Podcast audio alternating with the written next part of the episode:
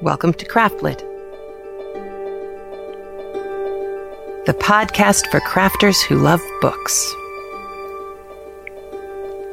My name is Heather Ordover, and I'm podcasting from my corner of the Sonoran Desert, the Old Pueblo, Tucson, Arizona.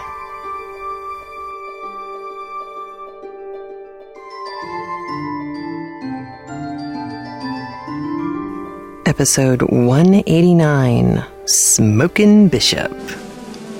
This episode of CraftLit is brought to you by Knitting Out Loud. Listen while you knit. You can find out more from the Knitting Out Loud catalog at knitting out loud dot com. Also, Knit Circus Magazine, featuring three rings of knitting, sewing, and fun. You can see more of Knit Circus Magazine at w w w dot knit circus dot com. Also, Scribe Tutor, the online writing tutor offering personalized and convenient writing help for all ages. You can see more at scribe tutor dot com. Well, hello! It's been a busy week at Lake Wobegon. Just kidding. No, it's been, uh, oh gosh, all sorts of exciting things are happening. Thanksgiving is coming. Mark Twain is over. Some of you are cheering. It's all good stuff. But, but, one of the many nifty things is the Dickens blog hop. Now, I'll be honest with you. I've never done a kind of blog hop like this where everything is all linky-linked together. There's a online linking program thing called Linky. It makes sense, right? And it's kind of like the old-fashioned um, blog links where, you know, you could, it was a read around kind of thing where you could go blog to blog to blog randomly. This is much more specific. For this, you can, you can, um, see, actually see the posts that you are being linked to. So this Dickens of a Christmas blog hop that I've been working on, uh, has links to making Christmas pudding and roasting a goose and making mincemeat pies and all of this really fabulous stuff, including Smoking Bishop. I can't remember. I don't think I'd made this when I talked to you last, but oh my goodness. Here's what you do. Port. It can be cheap port. I use cheap port. Port. Orange. Really nice, good looking, you know, bright orange orange. Cloves. Spicy spices, things like that. You can read more specifics at the foodie blog that we link to. And then um, I did crockpot. I did simmer on low in crockpot for, I don't know, a couple hours, from the beginning of dinner until when the kids went to bed. How's, how's that for time specificity? And uh, and then we we drank. You let it cool off a little bit, and then you drink it. And oh my good glorioski, it's good. It's really good. Now, I've had mulled wine before, which is fine. And I've had, obviously, sangria and things like that. There's something about the port element to the Smoking Bishop that is really good. And why Smoking Bishop, you may ask? The answer is, I don't know. But it's mentioned at the end of A Christmas Carol, which is what we're going to listen to the first uh, third of today. Before we get to A Christmas Carol, though, as a way of finishing off Mark Twain, I'm going to play you stunning, stupendous, sterling audio from Peter French. Peter was our tour guide extraordinaire on the trip to London, Bath, and Wales. And the last word I'm going to say on Peter is this. If you ever find that there is a tour anywhere in Europe that Peter French is hosting, do whatever you can to get on said tour. This guy is unbelievable. And I think once you listen to him read this poem, you will agree. So here's why I'm playing it. The the last episode, the, the end of A Connecticut Yankee, was long. In fact, so long that I had to split it into two versions. So fine. So that's that's what it was. I wasn't going to add any more audio to the end. I had originally planned on playing this poem Uh, immediately after the end of of a, a Connecticut Yankee. So here's what I'm going to ask.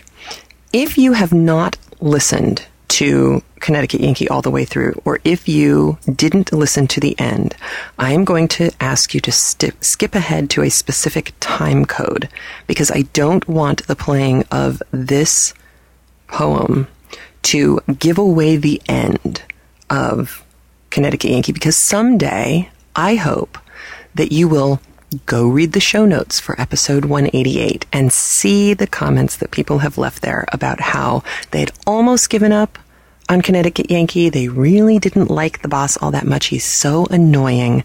But because they trusted me, or because, you know, they had heard good things about the book, or because they generally liked Twain and couldn't figure out why they weren't getting into this one, they stuck it out.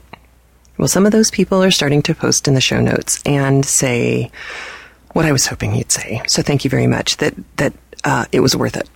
And it is a kick in the teeth. And and painful. In that good kind of Twain satire is not pretty kind of way. So I'm going to ask you, if you have not finished Connecticut Yankee, even if you think you never will, just skip ahead. The time code that you want to skip ahead to is about eighteen eighteen. So uh, go ahead and, and skip to that time code. If you finished Connecticut Yankee, then you keep listening. And I'll I'll give everybody a little time to, to arrange your M P three player. La, la, la. Okay, so now that everybody else has skipped ahead, all six of us can sit here and listen to In Flanders Field, read for us by Peter French. Now, for, for those of you who are not aware of this poem, this is a World War One poem.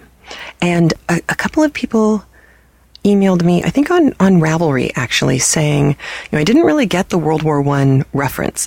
And it hadn't dawned on me because I just kind of assume that all children are forced to read All Quiet on the Western Front. Again, one of those books that I think fourteen-year-olds really shouldn't be reading, because how in the world are you supposed to have any connection to trench warfare uh, as a fourteen-year-old? Or perhaps maybe it just goes back again to, if you had my freshman year English teacher, how in the world could you possibly have had any kind of attachment to World War One? Anyway, uh, trench warfare, machine guns, barbed wire, uh, electrocuted fences, uh, all of those things were used in World War One.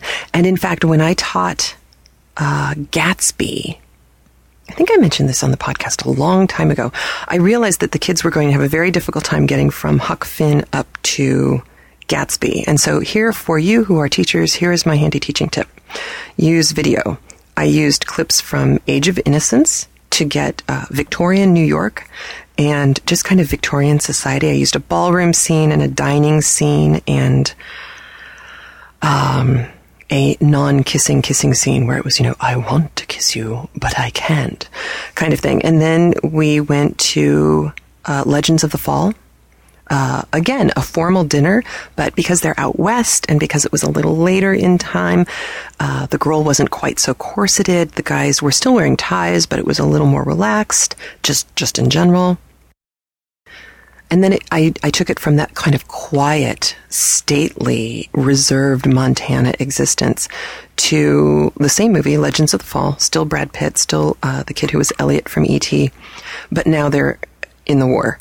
And every year that I did this, I, w- I finally had to start warning the children, because every year kids, high school kids, these are seventeen-year-old city kids, wound up weeping, because the shock to your system between this quiet, stately Victorian New York and, and quiet, polite Montana circa, you know, nineteen fourteen, And and the, the juxtaposition between those two quiet times and this mechanized hell that these poor men were fighting in is so appalling and and just wrong. You know, what we what we the position that we put those men into, um, because, you know, we we can always invent better ways to kill people, and we we continue to do so, and nothing showed it better than juxtaposing those two sets of images, because the, the scene that I used, and it was awful, it's um, machine guns, barbed wire, uh, guns, obviously, and mustard gas.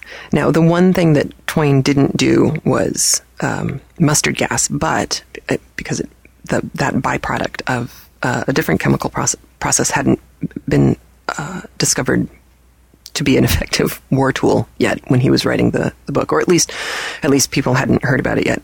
Um, he did, however, if you recall, use the idea of toxic air to kill people. So, you know, it's kind of spooky that in eighteen eighty-nine, Twain could look forward into the future twenty-five years and already see the future of warfare. Um, and, and, and, and how horrible that all of the, the genius things that the boss very smugly could come up with and, and do, you know, telephones and bicycles and all these things that he could build. He knew how to do all, you know, he carried that knowledge with him back in time. But that al- along with that, uh, purposefully or not, Twain recognized, uh, along with that came the knowledge of how to kill people more efficiently. And um, and that's kind of a horror. Well, after World War One, uh, you may know In Flanders Fields, you know, may, you may know um, Dulce et Decorum Est. It is right and proper to die for the motherland. Um, Wilfred Owen's poem uh, is that, that one, which I used in class. In Flanders Fields is a little harder to get into than Dulce et Decorum Est. And as a consequence, I never taught it in the classroom. Well, now that I have Peter French speaking it to us, uh, I wish I was in a classroom again, because I, I think um, you understand why we continue to write poetry when you hear someone speak poetry the way Peter can. So I'm not going to yammer anymore. Here is Peter French reading In Flanders Fields. So I thought of it sort of uh, sadness of uh, Heather. You all know Heather? Yes. Sweet girl, Heather, really. Has been nagging me and prodding me to do Dylan Thomas and all this and that. I thought I would just do Flanders Fields for you, and I would end with a Celtic prayer come blessing, as we've been to a Celtic country. So I'll do Flanders, because uh, the, se- the First World War was much more horrendous than the Second. We lost many more lives in the First World War for nothing. Nothing was achieved in the First World War. The Second World War, there was a reason. His name was Adolf Hitler, and he had to be stopped. But basically the First World War was a quarrel between the German Emperor, the Hohenzollerns, and the Romanovs, and the Habsburgs in Austria. Those three. It was a family quarrel originally, which then involved the whole of Europe. And everybody thought it would be over by winter, and it went on for four years. And by the end of it, the Emperor of Germany had been deposed, the Austro-Hungarian Empire didn't exist anymore, and the Tsar had lost his throne. And of course England got dragged in because George the Fifth was a cousin to the Tsar of Russia. And also the Kaiser was the grandson of Queen Victoria.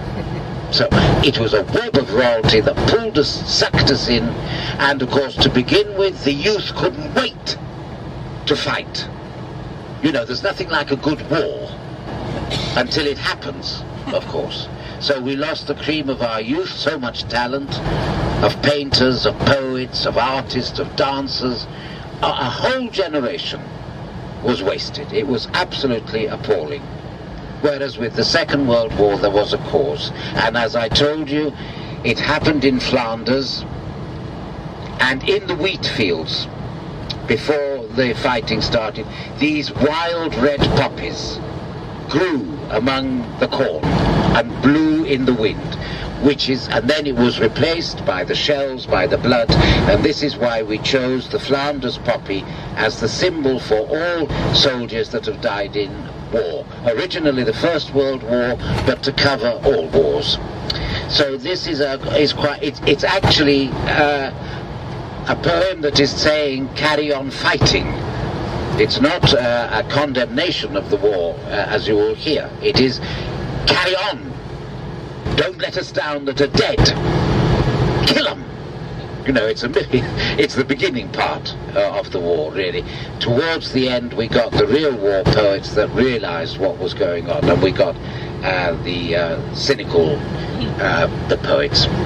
Okay, so it's simply called Flanders Field by a poet called John McCrae.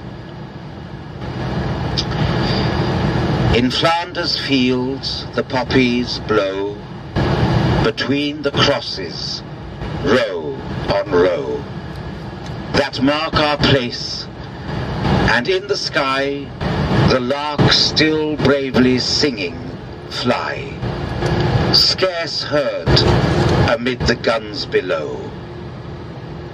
We are the dead. Short days ago we lived, felt dawn, saw sunset glow, loved and were loved, and now we lie in Flanders fields.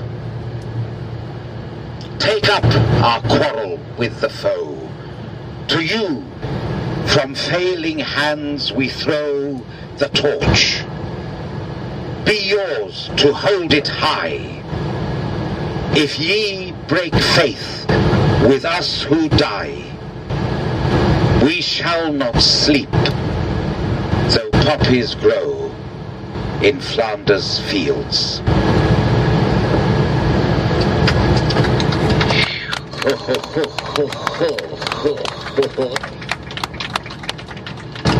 So the little, the little Celtic blessing. It's Irish, of course. May the road always rise up to meet you.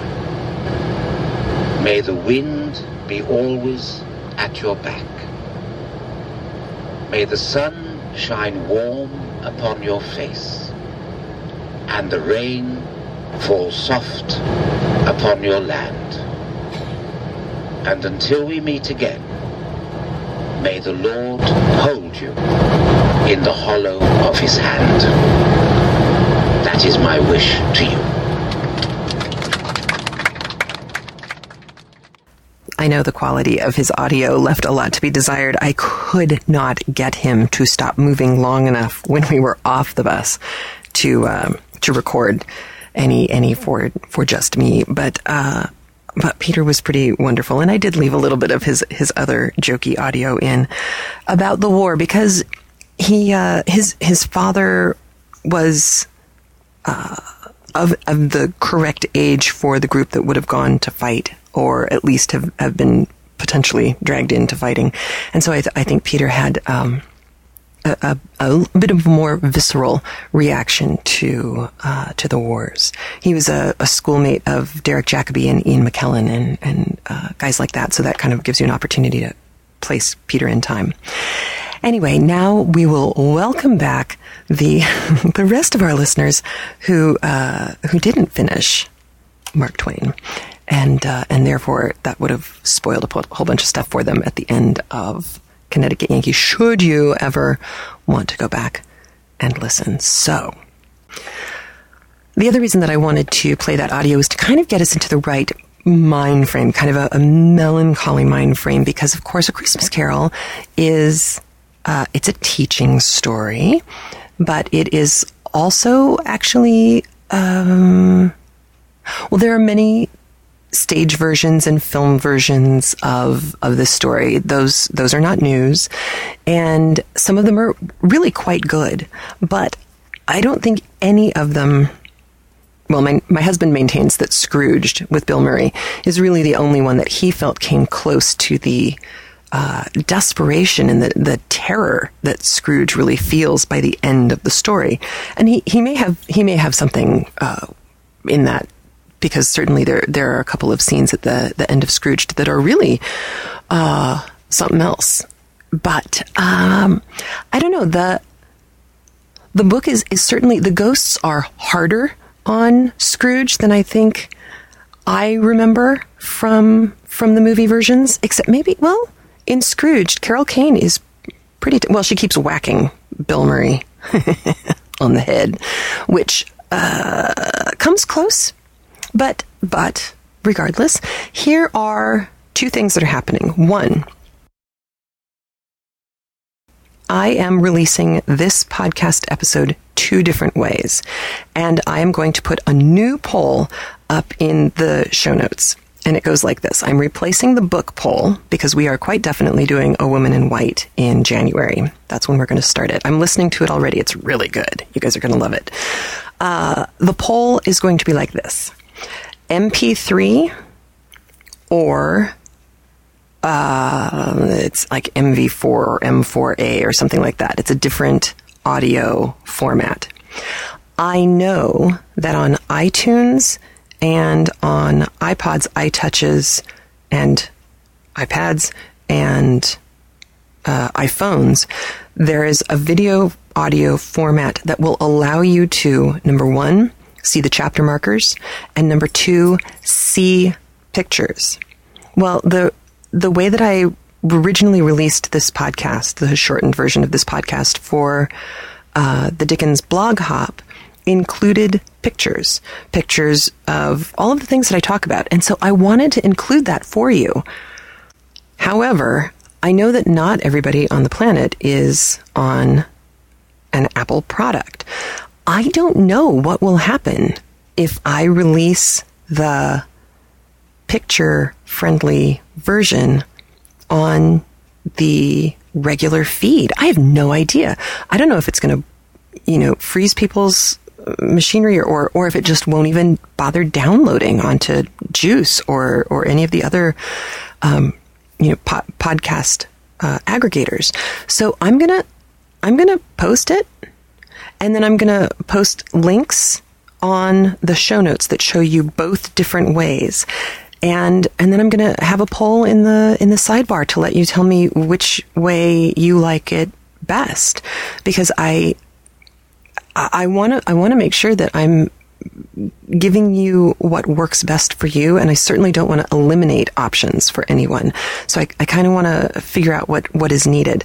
The problem is it will cost me twice as much to do two different versions of the podcast for every episode, because it would be requiring double the storage space.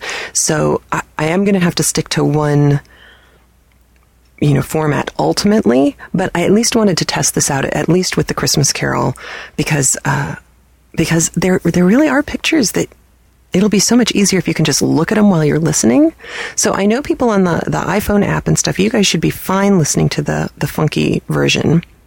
And anyone who's just coming to the show notes to play it, you should be fine, and you should actually be able to see the pictures. Uh, it gets weird when it gets into other formats of of listening. But there is good news. People who own droids, Android phones, the CraftLit droid app should be out either the Monday or Tuesday before Thanksgiving or the Monday or Tuesday after Thanksgiving. So you will be able to listen on the go, watch the pictures as they show up on the go. And uh, what that means is that instead of having to download all of the audio to your phone or iPod or iTouch or Droid, whatever, you will be able to listen via streaming, uh, which saves a lot of space on your, your phone. And you'll be have you'll be able to have access to every episode, you know, on the fly as you, as you want. Now, for iPhone, iTouch, and soon Droid users, the other thing to know is that if you're going to go on a plane and listen, you can.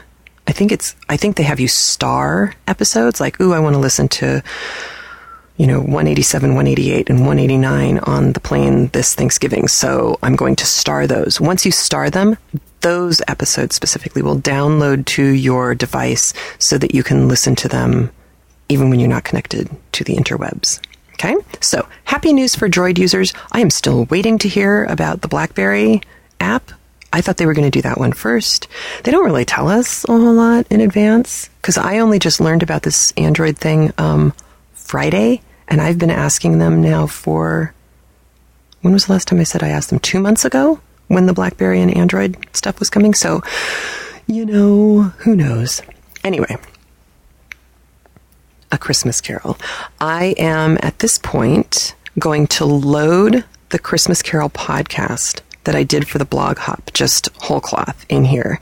And then episode one ninety and episode one ninety-one will be just straight up the Christmas Carol podcasts. I'm going to preset them to release the Sunday after Thanksgiving, or the, the I'm sorry, the Saturday after Thanksgiving and the Saturday of the first week of December. Uh, I have a lot I have to do between now and then, and I would rather that not impact you. So since I have already done these episodes, I'm going to just put them up, and I figure you'll be able to handle it. So there won't be any extraneous knitting news or, or anything like that. Even though there's tons of it, I'm going to save that for the second week of December. So I hope that's okay with everyone. I really hope you enjoy A Christmas Carol. I sure had a good time recording this. I was very surprised by a number of different things in the story, and and I really, it was fun. I had a good time doing it. So I think that's I think that's everything you need to know. I hope you enjoy listening, and I will be back with you, officially back with you, the weekend of December eleventh and twelfth. So uh, things will have settled down. Ha ha ha, she says humorously, what with it being the month of December. Uh, things will have settled down, and I will be back podcasting the eleventh and twelfth, and then the eighteenth and nineteenth. And then if I can, I will put out a Christmas podcast for you. And I'm just going to do short stories and, and things like that that we had talked about. And then starting in January, we will get going with A Woman in White. So with all of that, I now leave you with Charles Dickens' story, A Christmas Carol. Well, there are a few things you should know before we start listening, starting with a few important things about Charles Dickens himself. The man was born February seventh, eighteen twelve, so early in the eighteen hundreds. Something very important happened in eighteen thirty-four, and that was the passage of what was called the Poor Law. In England, what this meant was that if you were poor and you got behind on your payments for things, you could be sent to the workhouse.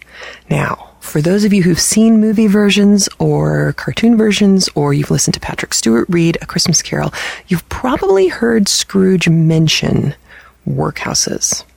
These were miserable places, and it is important because when Dickens was nine, his family moved to London, and by the time he was twelve, his father was arrested and sent to debtor's prison.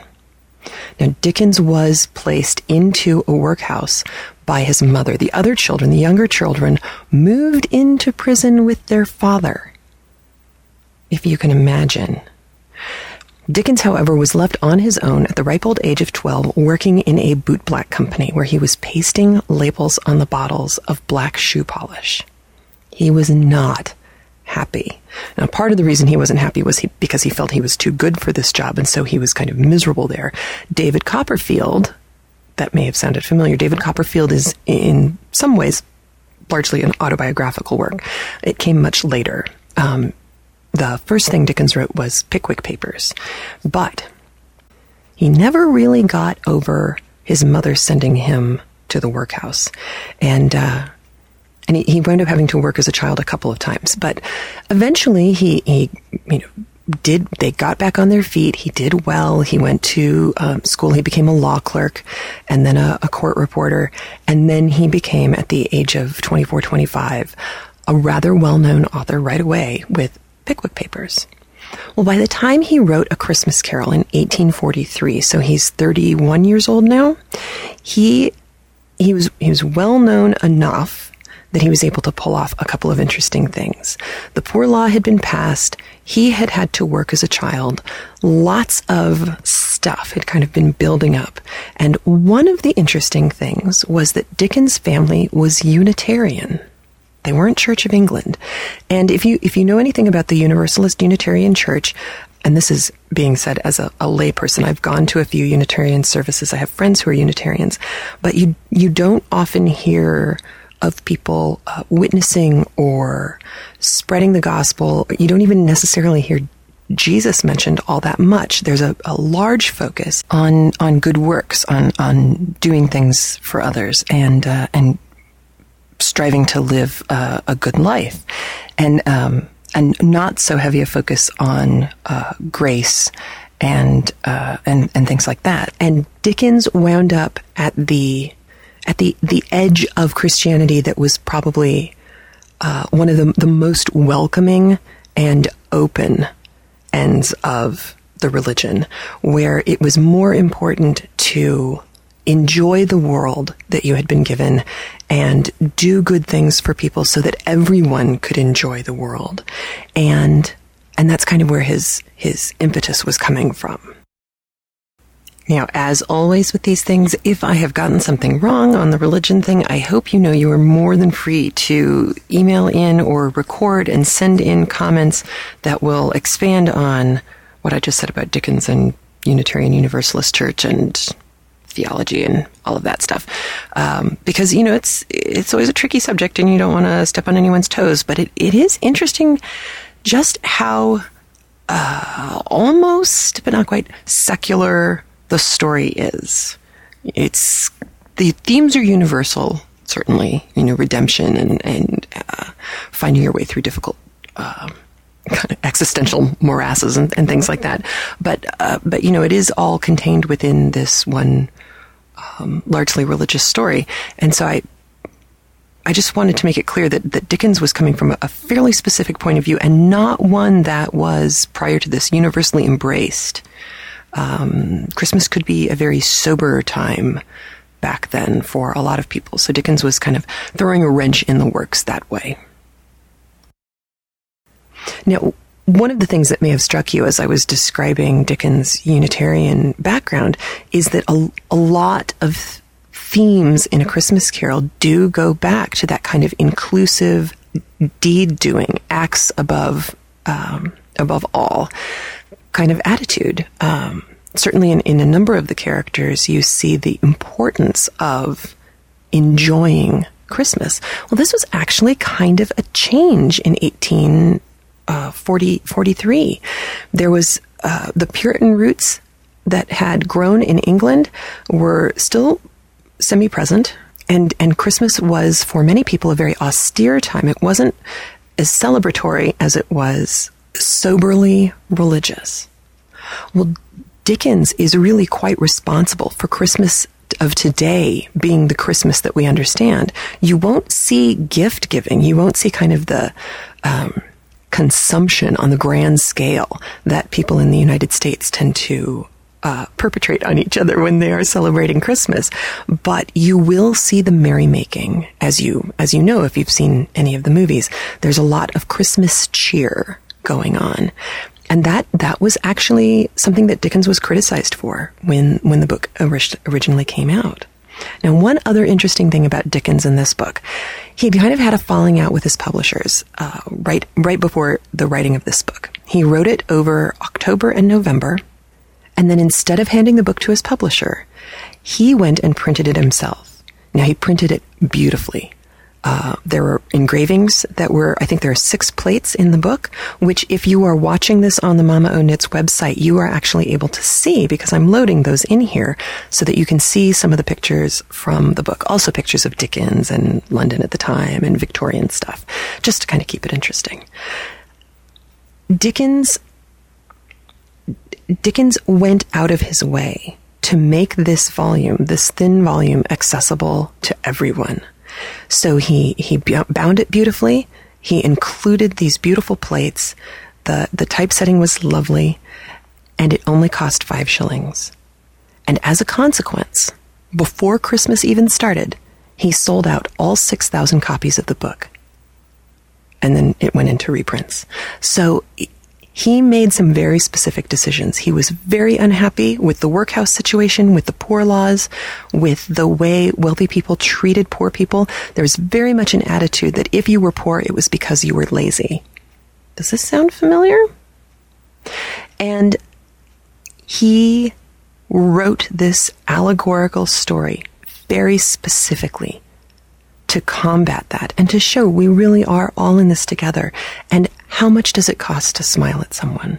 And how much does it cost to treat people with respect? It's a lovely idea that still carries through to today. So, now. Today what we're going to listen to are the first two staves of A Christmas Carol. Now, if you're a musician, you know that musical notation is written on a staff.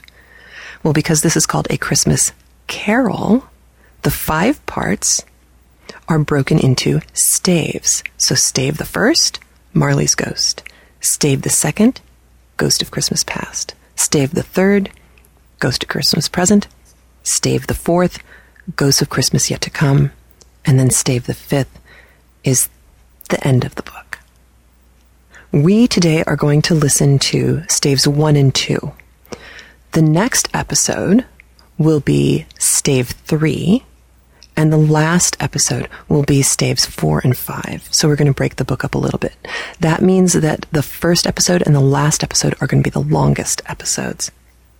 Now, the England that Dickens was living in was a dark one. And I don't mean that metaphorically. I mean that literally. People were burning coal for heat and for fuel, for cooking. And as a consequence, the The buildings were black, the air was black, the ground was black, your lungs were black, your clothes were black. Everything was dingy and gray and dirty.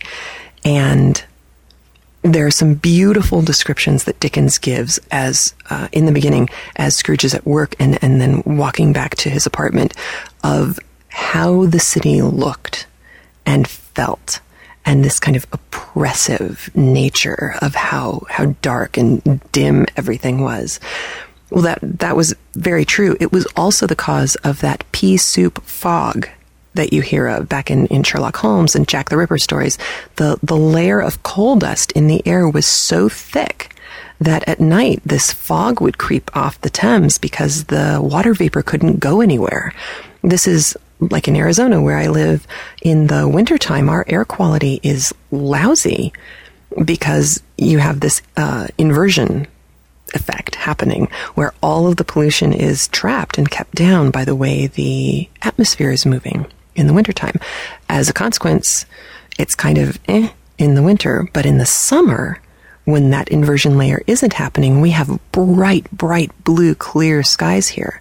London didn't really get that a whole lot. Instead, you get the fog, which you don't get anymore now that the pollution has really been cleaned up. So, good thing all around for the good people of London. Now, there are a couple of terms that you should know before we start listening to the, the first stave. The first is accounting house, which is where uh, Scrooge works. He's basically an accountant. He's keeping books for different businesses. So, that's the first thing. The second thing is he mentions treadmills. Now, this is taken out of the movies because we no longer think of treadmills the same way. What you should know is that a treadmill was a Victorian, well, torture device in many ways. This is in the prison. They would have men walking um, in a, in a row. I've actually included a picture of this in the show notes and in the um, the the video version of this that you can see on the, on the website. Um, there there are men walking a treadmill, like a like a paddle wheel for um for an, an old steam engine for, I mean for you know a steamboat. It's it's appalling, and this is what the men had to do when they were in prison. So you know they were providing energy for whatever it was that the prison wanted them to provide energy for, but horrible. You just had to keep walking, and it, certainly if you flagged or started to fail, there wasn't really anywhere for you to go but falling off this massive thing, and that probably was going to crack you on the head pretty good. So that was one thing. There's also a comment that uh, Scrooge makes about touching his repeater when he's uh, made nervous by, by the ghosts. Now, the version of a repeater that I knew of was a pistol, but that is not what he's touching. A repeater was another name for an alarm clock, something that would repeat the time for you and, uh, and do it day after day. So I've also included a picture of that for you. So, armed with all of this knowledge, I am going to play you Stave the First. This is the opening to A Christmas Carol. With with Dickens, uh, one of the things that's really spectacular about having an opportunity to listen to him instead of see somebody else's vision of what he was trying to do is that you get to hear his descriptions. And they are lovely. Dickens does a couple of things that I think are really interesting in the story. Number one, He does an excellent job with his settings. He always does. Just like he does an excellent job with naming characters, like Ebenezer Scrooge, which has become kind of the ubiquitous name for someone who is stingy and miserly. We know them as a Scrooge. Um, Mister Bumble. You know, there are all these names that he's used over time uh, that have just become part of our lexicon. Well, listen to not just the names, but also the way he uses uh, idiomatic phrases and colloquial phrases. You'll hear him using the term dead as a doornail, and he'll actually go into, you know, just a conversation about why did we say that? Well, it turns out, as you can tell from the way he discusses it, that dead as a doornail was actually a phrase that was common at the time. He actually questions the veracity of how dead a doornail could possibly be. And he's doing it as a kind of a clever and a friendly and a funny way of, of drawing you into his storytelling style. So Dickens, the narrator, is always present in this book. You will hear him talking to you all the time. Little asides, little jokes that he's giving to you that are, you know, unknown to Scrooge or Cratchit or Fred or any of the other main characters. The other thing that he does is a really nice job of setting the spookiness of the first stave. There are images that he uses that are ignored, actually, in many of The, the the versions, the different film versions of, of the story. And uh, and you'll find that there's been quite a lot that's been cut, not so much from this first and second stave, but from the third, fourth, and fifth stave. There are, there are quite a few um, pretty major chunks that get taken out in the film versions and uh, expurgated versions that you may have heard, uh, the Patrick Stewart one being, I think, one of the, the best. So without any further ado, I will give you the audio for Stave the First of A Christmas Carol by Charles Dickens. A Christmas Carol in Prose, being a ghost story of Christmas by Charles Dickens. Preface. I have endeavored in this ghostly little book to raise the ghost of an idea which shall not put my readers out of humor with themselves, with each other, with the season, or with me. May it haunt their houses pleasantly, and no one wish to lay it. Your faithful friend and servant, C D December, eighteen forty-three. Stave one. Marley's Ghost. Marley was dead to begin with. There is no doubt whatsoever about that. The register of his burial was signed by the clergyman, the clerk, the undertaker, and the chief mourner. Scrooge signed it, and Scrooge's name was good upon change for anything he chose to put his hand to. Old Marley was as dead as a doornail. Mind, I don't mean to say that I know of my own knowledge what there is particularly dead about a doornail. I might have been inclined myself to regard a coffin nail as the deadest piece of ironmongery in the trade, but the wisdom of our ancestors is in the simile, and my unhallowed hand shall not disturb it, or the country is done for. You will therefore permit me to repeat emphatically that Marley was as dead as a doornail. Scrooge knew he was dead? Of course he did. How could it be otherwise?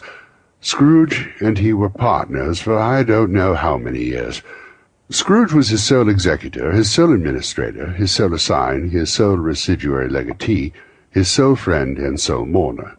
And even Scrooge was not so dreadfully cut up by the sad event, but that he was an excellent man of business in the very day of the funeral, and solemnized it with an undoubted bargain. The mention of Marley's funeral brings me back to the point I started from. There is no doubt that Marley was dead. This should be distinctly understood, or nothing wonderful can come of the story I am going to relate. If we were not perfectly convinced that Hamlet's father died before the play began, there would be nothing more remarkable in his taking a stroll at night, in an easterly wind, upon his own ramparts than there would be of any other middle-aged gentleman rashly turning out after dark in a breezy spot, say Saint Paul's Churchyard, for instance, literally to astonish his son's weak mind. Scrooge never painted out old Marley's name. There it stood, years afterwards, above the warehouse door, Scrooge and Marley. The firm was known as Scrooge and Marley. Sometimes people new to the business called Scrooge Scrooge, and sometimes Marley, but he answered to both names. It was all the same to him. Oh, but he was a tight-fisted hand at the grindstone, Scrooge, a squeezing, wrenching, grasping, scraping, clutching, covetous old sinner, hard and sharp as flint, from which no steel ever struck out generous fire. secret and self-contained and solitary as an oyster. The cold within him froze his old features, nipped his pointed nose, shriveled his cheek, stiffened his gait, made his eyes red, his thin lips blue, and spoke out shrewdly in his grating voice. A frosty rime was on his head and on his eyebrows and his wiry chin. He carried his own low temperature always about with him. He iced his office in the dog days and didn't thaw one degree at Christmas.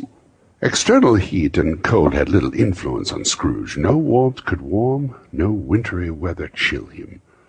No wind that blew was bitterer than he, no falling snow was more intent upon its purpose, no pelting rain less open to entreaty. Foul weather did nowhere to have him. The heaviest rain and snow and hail and sleet could boast one advantage over him in only one respect. They often came down handsomely, and Scrooge never did. Nobody ever stopped him on the street to say, with gladsome looks, "My dear Scrooge, how are you? When will you come to see me?" No beggars implored him to bestow a trifle, no children asked him what it was o'clock, no man or woman ever once in all his life inquired to the way to such and such a place of Scrooge. Even the blind men's dogs appeared to know him, and when they saw him coming on, would tug their owners into hallways and up courts, and then would wag their tails as though they said, "No eye at all is better than an evil-eyed dark master." But what did Scrooge care? It was the very thing he liked, to edge his way along the crowded paths of life, warning all human sympathy to keep its distance, was what the knowing ones called nuts to Scrooge. Once upon a time, of all the good days in the year, on Christmas Eve, old Scrooge sat busy in his counting-house. It was cold, bleak, biting weather, foggy withal, and he could hear the people in the court outside go wheezing up and down, beating their hands upon their breasts and stamping their feet upon the pavement stones to warm them.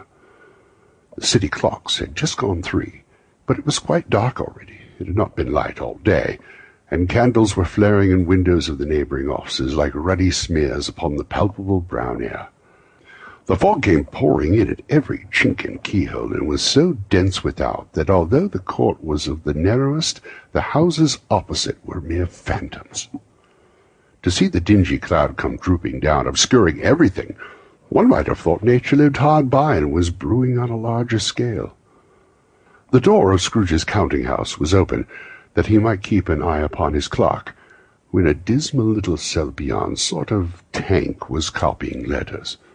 Scrooge had a very small fire, but the clock's fire was so much smaller that it looked like one coal. But he couldn't replenish it, for Scrooge kept the coal box in his own room, and so surely as the clerk came in with a shovel, the master predicted that it would be necessary for them to part. Wherefore the clerk put on his white comforter and tried to warm himself at the candle, in which effort, not being a man of strong imagination, he failed.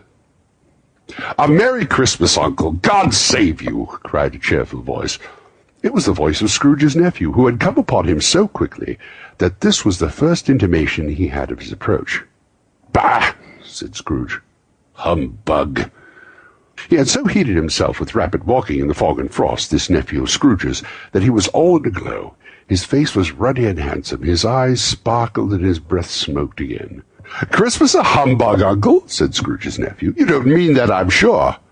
"I do," said Scrooge. "Merry Christmas! What right have you to be merry? What reason have you to be merry? You're poor enough." "Come, then," returned the nephew gaily. "What right have you to be dismal? What reason have you to be morose? You're rich enough." Scrooge, having no better answer ready at the spur of the moment, said "Bah!" again, and followed up with "Humbug!" "Don't be cross, Uncle," said the nephew. "What else could I be?" returned the uncle, "when I live in such a world of fools as this? Merry Christmas! Out upon Merry Christmas! What's Christmas time to you but a time for paying bills without money? A time for finding yourself a year older but not an hour richer? Time for balancing of books and having every item in 'em through a round dozen a month presented dead against you? If I could work my will," said Scrooge indignantly, "every idiot who goes about with Merry Christmas on his lips should be boiled in his own pudding and buried with a stake of holly through his heart, he should." "Uncle," pleaded the nephew. "Nephew!" returned the uncle sternly. Keep Christmas in your own way, and let me keep it in mine." "Keep it?" repeated Scrooge's nephew. "But you don't keep it." "Let me leave it alone, then," said Scrooge. "Much good it may do you, much good it has ever done you." "There are many things from which I have derived good, by which I have not profited, I dare say," returned the nephew. "Christmas among the rest. But I am sure I have always thought of Christmas time, when it has come round, apart from the veneration to its sacred name and origin, if anything belonging to it can be apart from that, as a good time, a kind, forgiving, charitable, pleasant time, the only time I know of in the long calendar of the year when men and women seem by one consent to open their shut-up hearts freely, and to think of people below them as if they really were fellow passengers to the grave, and not another race of creatures bound on other journeys, and therefore, uncle, though it has never put a scrap of gold and silver in my pocket, I believe that it has done me good, and will do me good, and I say, God bless it." The clerk in the tank involuntarily applauded. Becoming immediately sensible of the impropriety, he poked the fire, and extinguished the last frail spark forever. "Let me hear another sound out of you," said Scrooge, "and you'll keep your Christmas by losing your situation." "You're quite a powerful speaker, sir," he said, turning to his nephew. "I wonder you don't go into Parliament. Don't be angry, uncle. Come, dine with us tomorrow." Scrooge said he would see him. Yes, indeed he would. He went up the whole length of expression and said that he would see him in that extremity first. "But why?" cried Scrooge's nephew. "Why?" "Why did you get married?" said Scrooge. "Because I fell in love." "Because you fell in love," growled Scrooge, as if it were the only thing in the world more ridiculous than a Merry Christmas. "Good afternoon." "Nay, uncle, but you never came to see me before that happened. Why give it as a reason for not coming now?" "Good afternoon," said Scrooge. "I want nothing from you. I ask nothing of you. Why cannot we be friends?" "Good afternoon." "I am sorry, with all my heart, that I find you so resolute. We have never had any quarrel to which I have been a party, but I have made the trial in homage to Christmas, and I'll keep my Christmas humour to the last. So a Merry Christmas, uncle." "Good afternoon," said Scrooge. "And a Happy New Year." "Good afternoon," said Scrooge. His nephew left the room without an angry word, notwithstanding. He stopped at the outer door to bestow his greetings of the season on the clerk, who, cold as he was, was warmer than Scrooge, for he returned them cordially. "There's another fellow," muttered Scrooge, who overheard him. "My clerk, with fifteen shillings a week, and a wife and family, talking about a Merry Christmas, or retire to Bedlam." This lunatic, in letting Scrooge's nephew out, had let two other people in. They were portly gentlemen, pleasant to behold, and now stood with their hats off in Scrooge's office. They had books and papers in their hands, and bowed to him. "Scrooge and Marley's, I believe," said one of the gentlemen, referring to his list. "Have I had the pleasure of addressing Mister Scrooge and Mister Marley?" Uh, "Mister Marley has been dead these seven years," Scrooge replied. "He died seven years ago this very night." "Well, we have no doubt his liberality is well represented by his surviving partner," said the gentleman, presenting his credentials. It certainly was, for they had been two kindred spirits. At the ominous word liberality, Scrooge frowned and shook his head and handed the credentials back. "Now, this festive season of the year, Mister Scrooge," said this gentleman, taking up a pen, "it is more than usually desirable that we should make some slight provision for the poor and destitute, who suffer greatly at this present time. Many thousands are in want of common necessaries. Hundreds of thousands are in want of common comfort, sir." "Are there no prisons?" said Scrooge. "Plenty of prisons," said the gentleman, laying down his pen again. "And the union workhouses?" demanded Scrooge. "Are they still in operation?" "They are still," returned the gentleman. "I wish I could say they were not." "The treadmill and the poor law are in full vigour, then?" said Scrooge. "They're both very busy, sir." "Oh, I was afraid from what you said at first that something had occurred to stop them in their useful course," said Scrooge.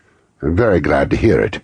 "Under the impression that they scarcely furnish Christian cheer of mind and body to the multitude," returned the gentleman. "A few of us are endeavouring to raise a fund, to buy the poor some meat and drink and means of warmth. We choose this time because it is a time of all others when want is keenly felt, and abundance rejoices. Uh, what shall I put you down for?" "Nothing," Scrooge replied. "You wish to be anonymous?" "I wish to be left alone," said Scrooge. "Since you ask me what I wish, gentlemen, that is my answer. I don't make merry myself at Christmas, and I can't afford to make idle people merry. I help to support the establishments I have mentioned. They cost enough, and those who are badly off must go there." "Many can't go there, and many would rather die." "If they would rather die," said Scrooge, "they'd better do it and decrease the surplus population. Besides—" "Excuse me, I don't know that, but you might know it," observed the gentleman. "It's not my business," Scrooge returned. "It's enough for a man to understand his own business and not to interfere with other people's. Mine occupies me constantly. Good afternoon, gentlemen." Seeing clearly that this would be useless to pursue the point, the gentleman withdrew. Scrooge resumed his labours with an improved opinion of himself, and in a more facetious temper than usual with him.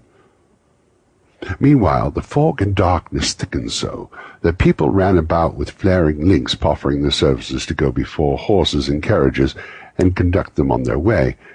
The ancient tower of the church, whose gruff old bell was always peeping slyly down at Scrooge out of a Gothic window in the wall, became invisible and struck the hours and quarters in the clouds with tremendous vibrations afterwards, as if its teeth were shattering in its frozen head up there. The cold became intense. In the main street, at the corner of the court, some labourers were repairing the gas-pipes, and had lighted a great fire in a brazier, round which a party of ragged men and boys were gathered, warming their hands and winking their eyes before the blaze in rapture. The water-plug, being left in solitude, its overflowings sullenly congealed and turned to misanthropic ice. The brightness of the shops, where holly sprigs and berries crackled in the lamp heat of the windows, made pale faces ruddy as they passed. Poulterers' and grocers' trades became a splendid joke, a glorious pageant, in which it was next to impossible to believe that such dull principles as bargain and sale had anything to do. The Lord Mayor, in the stronghold of the mighty mansion house, gave orders to his fifty cooks and butlers to keep Christmas as a Lord Mayor's household should, and even the little tailor, whom he had fined five shillings on the previous Monday for being drunk and bloodthirsty in the streets, stirred up tomorrow's pudding in his garret, while his lean wife and the babies sailed out to buy the beef. Foggier yet, and colder, piercing, searching, biting cold. If the good Saint Dunstan had but nipped the evil spirit's nose with a touch of such weather as that, instead of using his familiar weapons, then indeed he would have roared to lusty purpose.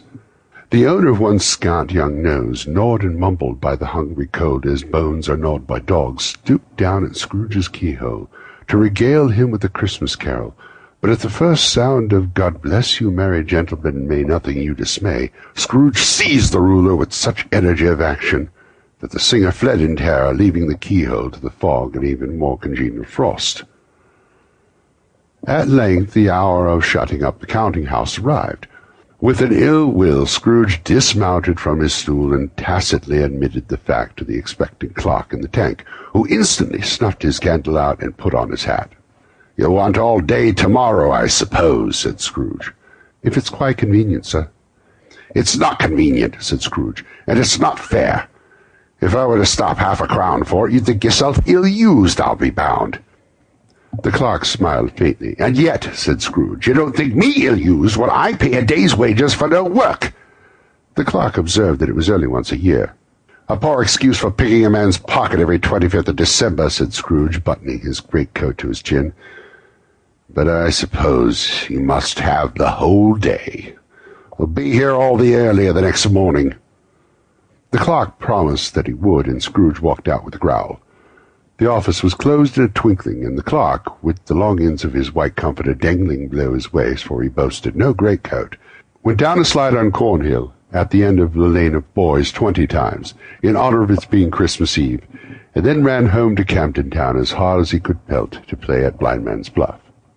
Scrooge took his melancholy dinner in his usual melancholy tavern, and having read all the papers, and beguiled the rest of the evening with his banker's book, went home to bed. He lived in chambers which had once belonged to his deceased partner. They were a gloomy suite of rooms, in a lowering pile of building up a yard, where it had so little business to be that one could scarcely help fancying that it must have run there when it was a young house, playing at hide-and-seek with other houses, and forgotten the way out again. It was old enough now and dreary enough, for nobody lived in it but Scrooge, the other rooms being all let out as offices. The yard was so dark that even Scrooge, who knew its every stone, was fain to grope with his hands. The fog and frost so hung about the black old gateway of the house that it seemed as if the genius of the weather sat in mournful meditation on the threshold. Now, it is a fact that there was nothing in particular about the knocker on the door, except that it was very large. It is also a fact that Scrooge had seen it night and morning during his whole residence in that place, also that Scrooge had little of what is called fancy about him, as any man in the city of London, even including which his abode were the corporation, alderman, and livery. Let it also be borne in mind that Scrooge had not bestowed one thought on Marley since his last mention of his seven years dead partner that afternoon. And then let any man explain to me, if he can, how it happened that Scrooge, having his key in the lock of the door, saw in the knocker, without its undergoing any intermediate process of change, not a knocker, but Marley's face. Marley's face! It was not an impenetrable shadow, as the other objects in the yard were, but in a dismal light about it, like a bad lobster in a dark cellar. It was not angry or ferocious, but looked at Scrooge as Marley used to look, with ghostly spectacles turned up on its ghostly forehead. The hair was curiously stirred, as if by a breath of hot air, and though the eyes were wide open, they were perfectly motionless. That and its livid color made it horrible, but his horror seemed to be in spite of the face and beyond its control, rather than a part of his own expression. As Scrooge looked fixedly at this phenomenon, it was a knocker again. To say that he was not startled, or that his blood was not conscious of a terrible sensation to which it had been a stranger from infancy, would be untrue, but he put his hand upon the key he had relinquished, turned it sturdily, walked in, and lighted his candle. He did pause, with a moment's irresolution, before the shut door, and he did look cautiously behind its first, as if half expected to be terrified with the sight of Marley's pigtails sticking out into the hall. But there was nothing in the back of the door except the screws and nuts that held the knocker on, so he said pooh-pooh and closed it with a bang. The sound resounded through the house like thunder. Every room above and every cask in the wine merchant's cellars below appeared to have a separate peal of echoes of its own.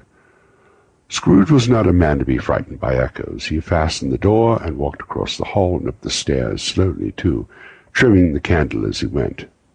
You may talk vaguely about driving a coach and six up a good old flight of stairs, or through a bad young Act of Parliament, but I mean to say that you might have got a hearse up that staircase and taken it broadwise, with the splinter bar toward the wall and the door towards the balustrades, and done it easy.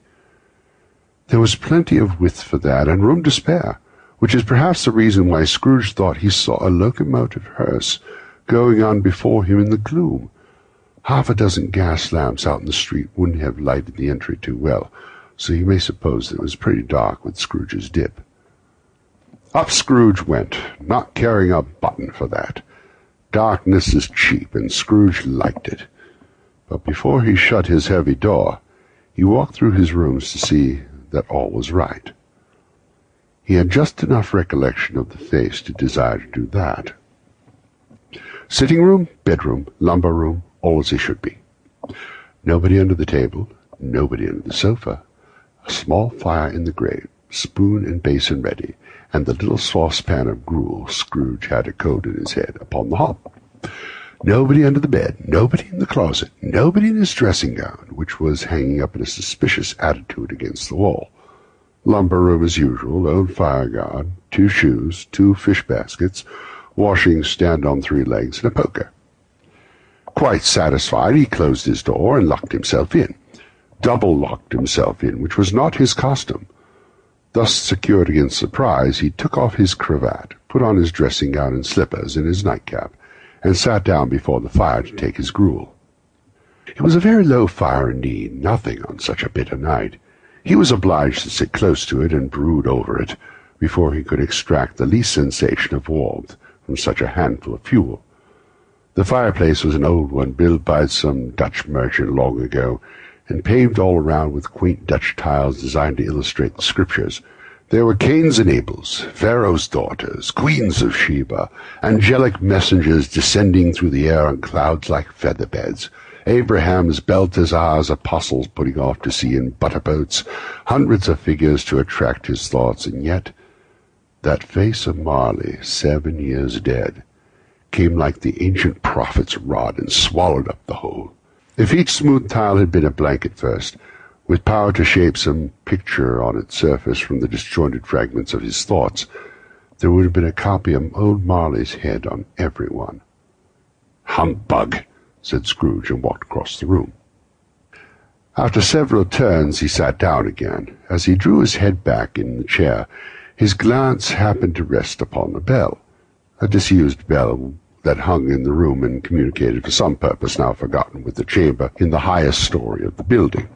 It was with great astonishment, and with a strange inexplicable dread, that as he looked he saw this bell begin to swing. It swung so softly in the outset that it scarcely made a sound, but soon it rang loudly, and so did every bell in the house. This might have lasted half a minute, or a minute, but it seemed an hour. The bells ceased as they had begun, together. They were succeeded by a clanking noise, deep down below, as if some person were dragging a heavy chain over the casks of the wine merchant's cellar. Scrooge then remembered to have heard that ghosts in haunted houses were described as dragging chains. The cellar door flew open with a booming sound, and then he heard the noise much louder on the floors below, then coming up the stairs, then coming straight towards the door. "It's humbug still," said Scrooge. "I won't believe it." His colour changed, though, when, without a pause, it came on through the heavy door and passed into the room before his eyes. Upon it coming in, the dying flame leapt up as though it cried, "I know him! Marley's ghost!" and fell again. The same face, the very same. Marley in his pigtail, usual waistcoat, tights and boots, the tassels on the latter bristling like his pigtail, and his coat skirts and the hair upon his head. The chain he drew was clasped about the middle. It was long and wound about him like a tail, and it was made, for Scrooge observed it closely, of cash-boxes, keys, padlocks, ledgers, deeds, and heavy purses wrought in steel. His body was transparent, so that Scrooge, observing him and looking through his waistcoat, could see the two buttons on his coat behind. Scrooge had often heard that Marley had no bowels, but he had never believed it until now. Nor did he believe it even now, although he looked the phantom through and through and saw it standing before him, though he felt the chilling influence of its death-cold eyes, and marked the very texture of the folded kerchief bound round its head and chin, which wrapper he had not observed before. He was still incredulous, and fought against his senses. "How now?" said Scrooge, caustic and cold as ever. "What do you want of me?" "Much." Marley's voice, no doubt about it. "Who are you?" "Ask me who I was." "Who were you, then?" said Scrooge, raising his voice. "You're particular for a shade." He was going to say "to a shade," but substituted this as more appropriate. "In life, I was your partner, Jacob Marley." "Can you... Can you sit down?" asked Scrooge, looking doubtfully at him. "I can." "Do it, then!" Scrooge asked the question because he didn't know whether a ghost so transparent might find himself in a condition to take a chair, and felt that in the event of its being possible, it might involve the necessity of an embarrassing explanation. But the ghost sat down on the opposite side of the fireplace, as if he were quite used to it. "You don't believe me," observed the ghost. "I don't," said Scrooge. "What evidence would you have of my reality beyond that of your senses?" "I don't know," said Scrooge. "Why do you doubt your senses?" "Because," said Scrooge, "a little thing affects them. A slight disorder of the stomach makes them cheats. You may be an undigested bit of beef, a blot of mustard, a crumb of cheese, a fragment of an underdone potato. There's more of gravy than of grave about you, whatever you are." Scrooge was not much in the habit of cracking jokes, nor did he feel in his heart by any means waggish then. The truth is, that he tried to be smart as a means of distracting his own attention and keeping down his terror, for the spectre's voice disturbed the very marrow in his bones. To sit, staring at those fixed, glazed eyes in silence for a moment, would play, Scrooge felt, the very deuce with him. There was something very awful, too, in the spectre's being provided with an infernal atmosphere of its own.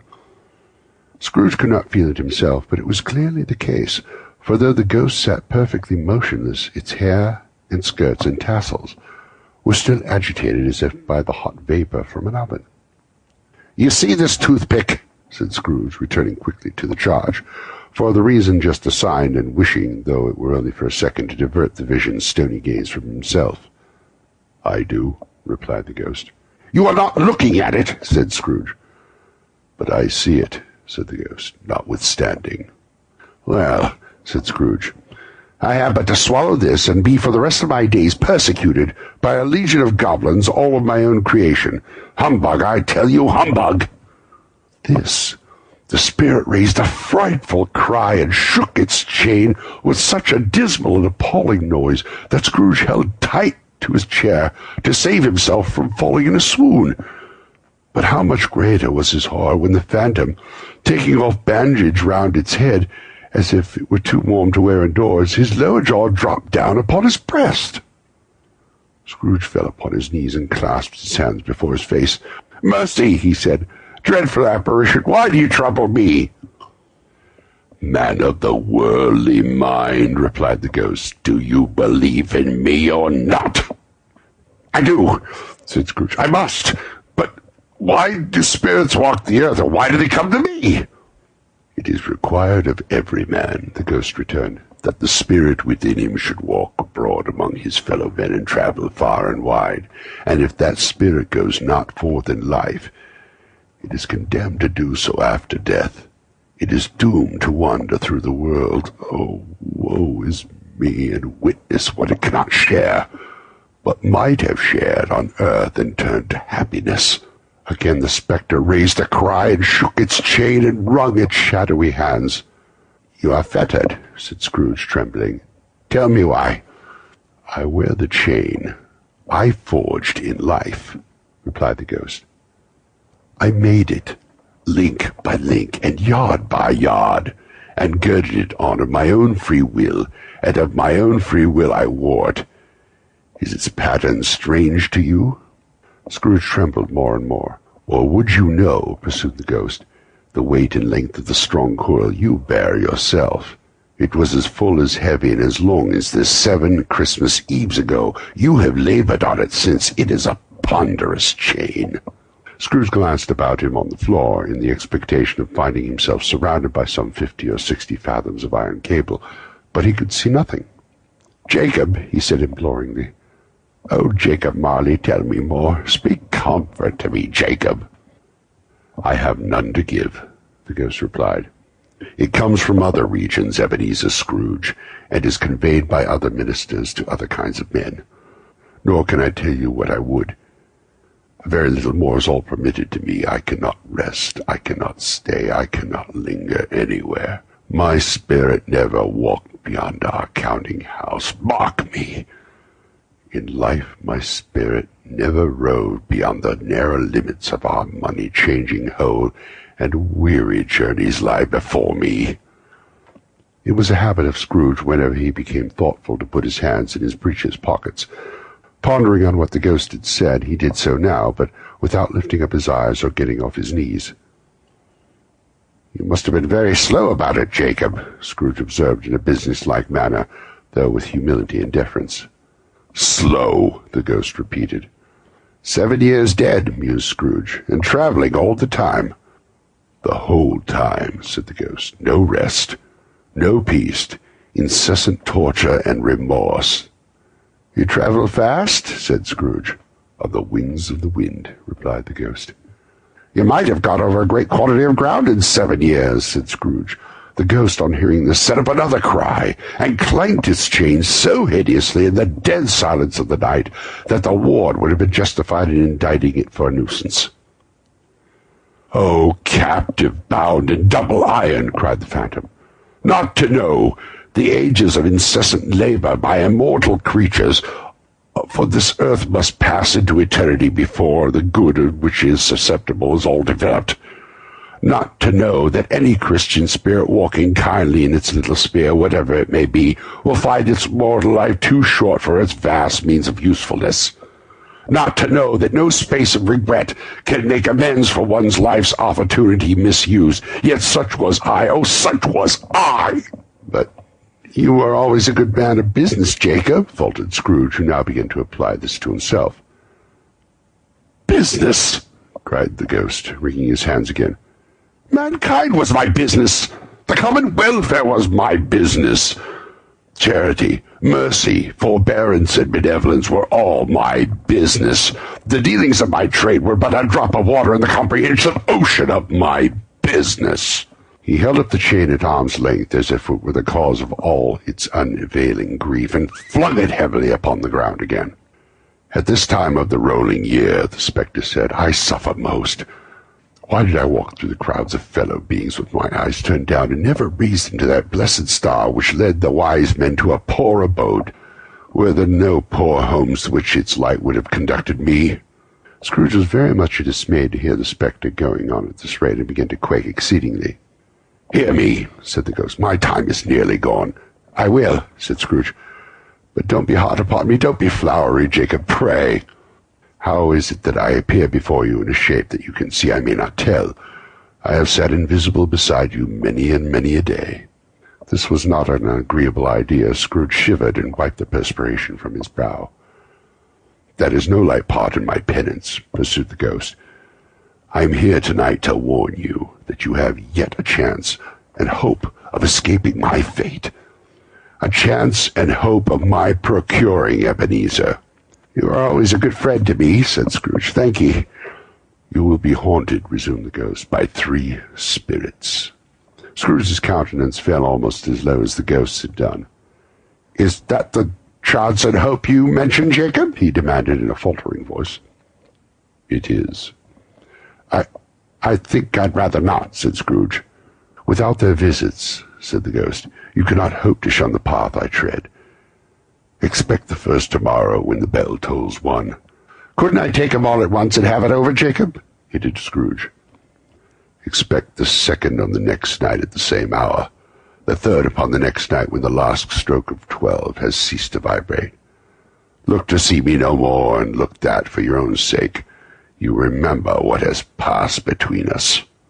And when he said these words, the spectre took its wrapper from the table and bound it around its head as before. Scrooge knew this by the smart sound its teeth made when the jaws were brought together by the bandage. He ventured to raise his eyes again, and found his supernatural visitor confronting him in an erect attitude, with its chain wound over and about its arm. The apparition walked backward from him, and with every step it took, the window raised itself a little, so that when the spectre reached it, it was wide open. It beckoned Scrooge to approach, which he did. When they were within two paces of each other, Marley's ghost held up its hand, warning him to come no nearer. Scrooge stopped, not so much in obedience as in surprise and fear, for on the raising of the hand he became sensible of confused noises in the air, incoherent sounds of lamentation and regret, wailings inexpressibly sorrowful and self-accusatory. The spectre, after listening for a moment, joined in the mournful dirge, and floated out upon the bleak, dark night. Scrooge followed to the window, desperate in his curiosity. He looked out. The air was filled with phantoms wandering hither and thither in restless haste, and moaning as they went. Every one of them wore chains like Marley's ghost. Some few, there might be guilty governments, were linked together. None were free. Many had been personally known to Scrooge in their lives. He had been quite familiar with one old ghost in a white waistcoat, with a monstrous iron safe attached to its ankle, who cried piteously at being unable to assist a wretched woman with an infant, whom it saw below upon a doorstep. The misery within them all was clearly that they sought to interfere, for good, in human matters, and had lost the power forever. Whether these creatures faded into mist or mist enshrouded them, he could not tell, but they and their spirit voices faded together, and the night became as it had been when he walked home. Scrooge closed the window and examined the door by which the ghost had entered. It was double-locked, as he had locked it with his own hands, and the bolts were undisturbed. He tried to say humbug, but stopped at the first syllable, and being, from the emotion he had undergone, of the fatigues of the day, or his glimpse of the invisible world, or the dull conversation of the ghost, or the lateness upon the hour, much in need of repose, went straight to bed without undressing, and fell asleep upon the instant. So that's the end of the first stave. Now, of course, we know what's coming next. We have the ghost of Christmas past, who is has been threatened to come and visit our man Ebenezer uh, at one o'clock. Well, now a couple of interesting things are going to happen uh, with the clock and the other situation, and that's where you're going to hear the the uh, note about the repeater. There's also some really interesting descriptions of about the ghost of Christmas past. You have to listen and, and think about um, Lumiere in Beauty and the Beast, the candle. Just keep him in mind. The, I think the Jim Carrey version that came out a year or two ago, they actually got this ghost right in that version, which is kind of curious. However, I think our reader's voice does a really nice job with this this particular ghost, too. His name is Glenn Holstrom, and he is a reader for LibriVox. Dot org. That's L I B R I V O X dot org. Free voice. And all of this audio comes free from them, from volunteers who have volunteered to read so that we can enjoy these books. So, without any further ado, here comes Stave two of A Christmas Carol. The first of the three spirits. When Scrooge awoke, it was so dark that, looking out of bed, he could scarcely distinguish the transparent window from the opaque walls of his chamber. He was endeavouring to pierce the darkness with his ferret eyes when the chimes of a neighbouring church struck the four quarters, so he listened for the hour. To his great astonishment, the heavy bell went from six to seven, and from seven to eight, and regularly up to twelve, then stopped. Twelve! It was past two when he went to bed. The clock was wrong, and Icicle must have gotten to the works. Twelve. He touched the spring of his repeater to correct the most preposterous clock. Its rapid little pulse beat twelve, and stopped. "Why, it isn't possible," said Scrooge, "that I can have slept through the whole day and far into the night. It isn't possible that anything has happened to the sun, and this is twelve at noon." The idea being an alarming one, he scrambled out of bed, and groped his way to the window. He was obliged to rub the frost off with the sleeve of his dressing-gown before he could see anything, and he could see very little then. All he could make out was that it was still very foggy and extremely cold, and that there was no noise of people running to and fro and making a great stir, as there unquestionably would have been if night had beaten off bright day and taken possession of the world. This was a great relief, because three days after sight the first exchange pay of Mister Ebenezer Scrooge, or his order, and so forth, would have become a mere United States security if there were no days to count by.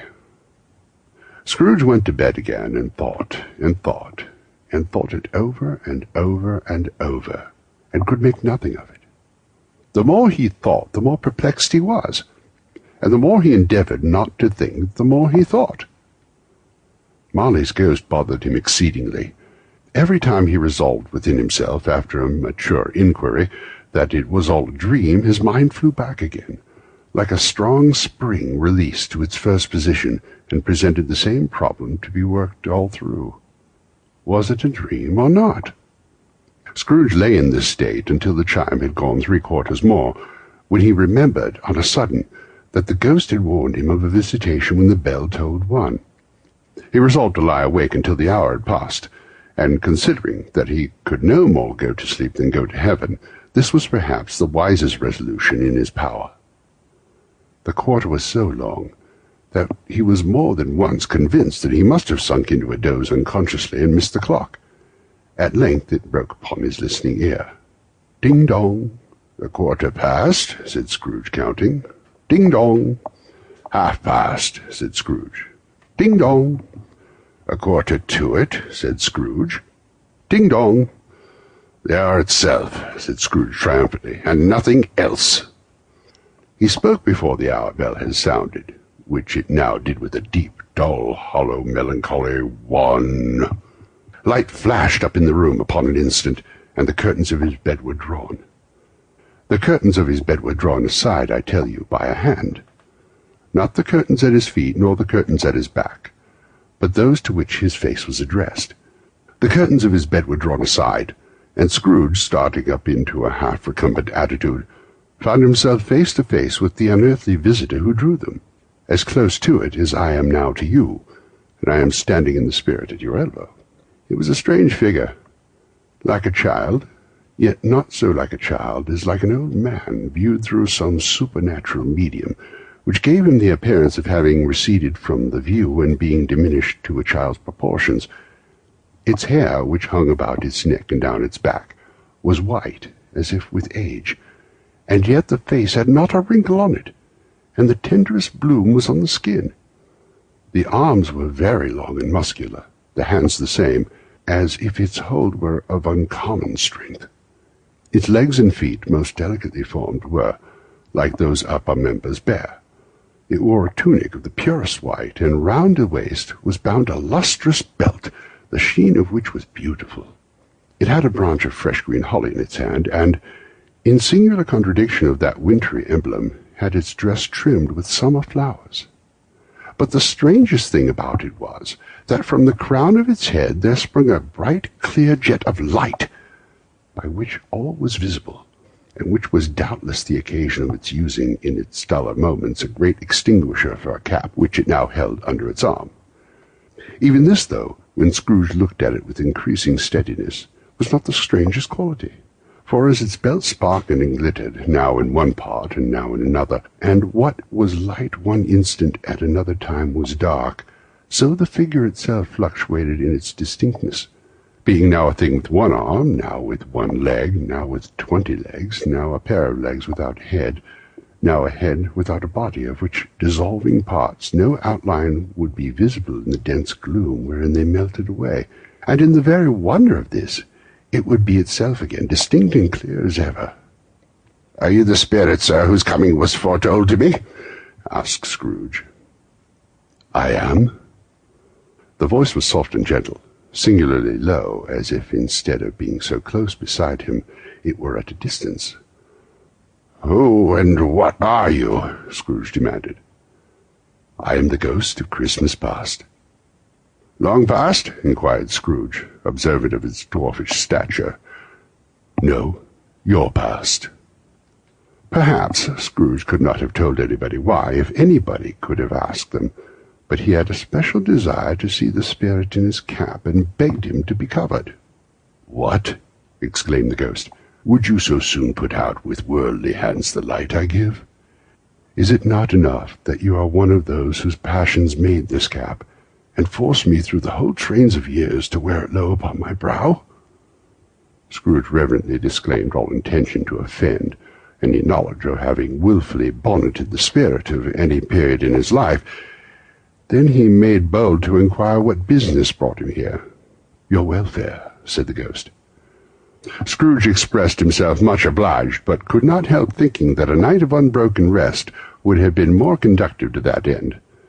The spirit must have heard him thinking, for it said immediately, "Your reclamation, then. Take heed."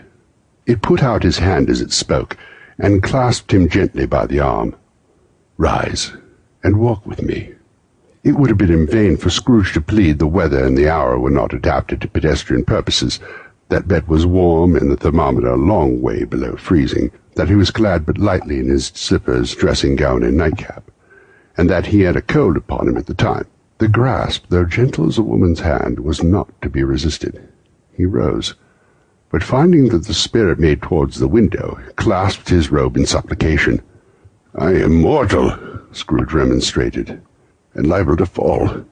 "Bear but a touch of my hand there," said the spirit, laying it upon his heart, "and you shall be upheld in more than this." As the words were spoken, they passed through the wall and stood upon an open country road, with fields on either hand. The city had entirely vanished, not a vestige of it was to be seen. The darkness and the mist had vanished with it, for it was a clear, cold, wintry day, with snow upon the ground. "Good heavens," said Scrooge, clasping his hands together as he looked about him. "I was bred in this place. I was a boy here." The spirit gazed upon him mildly. Its gentle touch, though it had been light and instantaneous, appeared still present to the old man's sense of feeling. He was conscious of a thousand odours floating in the air, each one connected with a thousand thoughts and hopes and joys and cares long, long forgotten. "Your lip is trembling," said the ghost. "And what is that upon your cheek?" Scrooge muttered with an unusual catching in his voice that it was a pimple, and begged the ghost to lead him where he would. "You recollect the way?" inquired the spirit. "Remember it!" cried Scrooge with fervour. "I could walk it blindfolded!" "Strange to have forgotten it for so many years," observed the ghost. "Let us go on." They walked along the road, Scrooge recognising every gate, every post, every tree, until a little market town appeared in the distance, with its bridge, its church, and winding river. Some shaggy ponies were now seen trotting towards him, with boys upon their backs, who called to other boys in country gigs and carts, driven by farmers. All these boys were in great spirits, and shouted to each other, until the broad fields were so full of merry music that the crisp air laughed to hear it. "These are but shadows of things that have been," said the ghost. "They have no consciousness of us." The jostling travellers came on as they came. Scrooge knew and named them every one. Why was he filled with gladness when he heard them give each other Merry Christmas as they parted at cross-yards and byways for several homes? What was Merry Christmas to Scrooge? Out upon Merry Christmas! What good had it ever done to him? "The school is not quite deserted," said the ghost. "A solitary child, neglected by his friends, is left there still." Scrooge said he knew it, and he sobbed. They left the high road by a well-remembered lane, and soon approached a mansion of dull red brick, with a little weathercock-surmounted cupola on the roof, and a bell hanging in it. It was a large house, but one of broken fortunes, for the spacious offices were little used. Their walls were damp and mossy, their windows broken and their gates decayed. Fowls clucked and strutted in the stables, and the coach-houses and sheds were overrun with grass. Nor was it more retentive of its ancient state within, for entering the dreary hall and glancing through the open doors of many rooms, they found them poorly furnished, cold and vast. There was an earthly savour in the air, a chilly barrenness in the place, which associated itself somehow with too much getting up by candlelight and not too much to eat. They went, the ghost and Scrooge, across the hall to a door at the back of the house. It opened before them and disclosed a long, bare, melancholy room, made barer still by lines of plain deal forms and desks. At one of these a lonely boy was reading near a feeble fire, and Scrooge sat down upon a form, and wept to see his poor forgotten self as he used to be. Not a latent echo in the house, not a squeak and scuffle from the mice behind the panelling, not a drip from the half-thawed waterspout in the dull yard behind, not a sigh among the leafless boughs of one despondent poplar, not the idle swinging of an empty stone house door, no, not a clicking of the fire, but fell upon the heart of Scrooge with a softening influence, and gave a freer passage to his tears. The spirit touched him on the arm, and pointed to his younger self, intent upon his reading. Suddenly a man in foreign garments, wonderfully real and distinct to look at, stood outside the window with an axe struck in his belt, and leading by the bridle an ass laden with wood. "Why, it's Ali Baba!" Scrooge exclaimed in ecstasy. "Dear old honest Ali Baba, yes, yes, I know. One Christmas time, when yon solitary child was left here all alone, he did come, for the first time, just like that. Poor boy!" "And Valentine," said Scrooge, "and his wild brother Orson, there they go! And what's his name, who was put down in his drawers asleep at the gate of Damascus? Don't you see him? And the Sultan's groom turned upside down by the genie. There he is upon his head. I'm glad of it. What business had he to be married to the princess?" To hear Scrooge expanding on all the earnestness of the nature of such subjects, in a most extraordinary voice between laughing and crying, and to see his heightened and excited face, would have been a surprise to his business friends in the city indeed. "There's the parrot!" cried Scrooge. "Green body and yellow tail, with a thing like lettuce growing out of the top of his head. There he is! Poor Robinson Crusoe," he called him when he came home again after sailing round the island. "Poor Robinson Crusoe, where have you been, Robinson Crusoe?" The man thought he was dreaming, but he wasn't. He was the parrot, you know. "There goes Friday, running for his life in the little creek. Hello, hop, halloo!" Then, with the rapidity of transition very foreign to his usual character, he said, in a pity of his former self, "Poor boy," and cried again. "I wish," Scrooge muttered, putting his hand in his pocket and looking about him after drying his eyes with his cuff. "But it's too late now." "What is the matter?" asked the spirit. "Nothing," said Scrooge. "Nothing. There was a boy singing A Christmas Carol in my door last night. I should like to have given him something, that's all." The ghost smiled thoughtfully and waved its hand, saying as it did so, "Let us see another Christmas."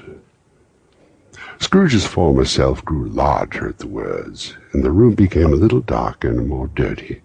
The panel shrunk, the windows cracked, fragments of plaster fell out of the ceiling, and the naked laths were shown instead. But how all this was brought about, Scrooge knew no more than you do. He only knew that it was quite correct, that everything had happened so, that there he was, alone again, when all the other boys had gone home for the jolly holidays.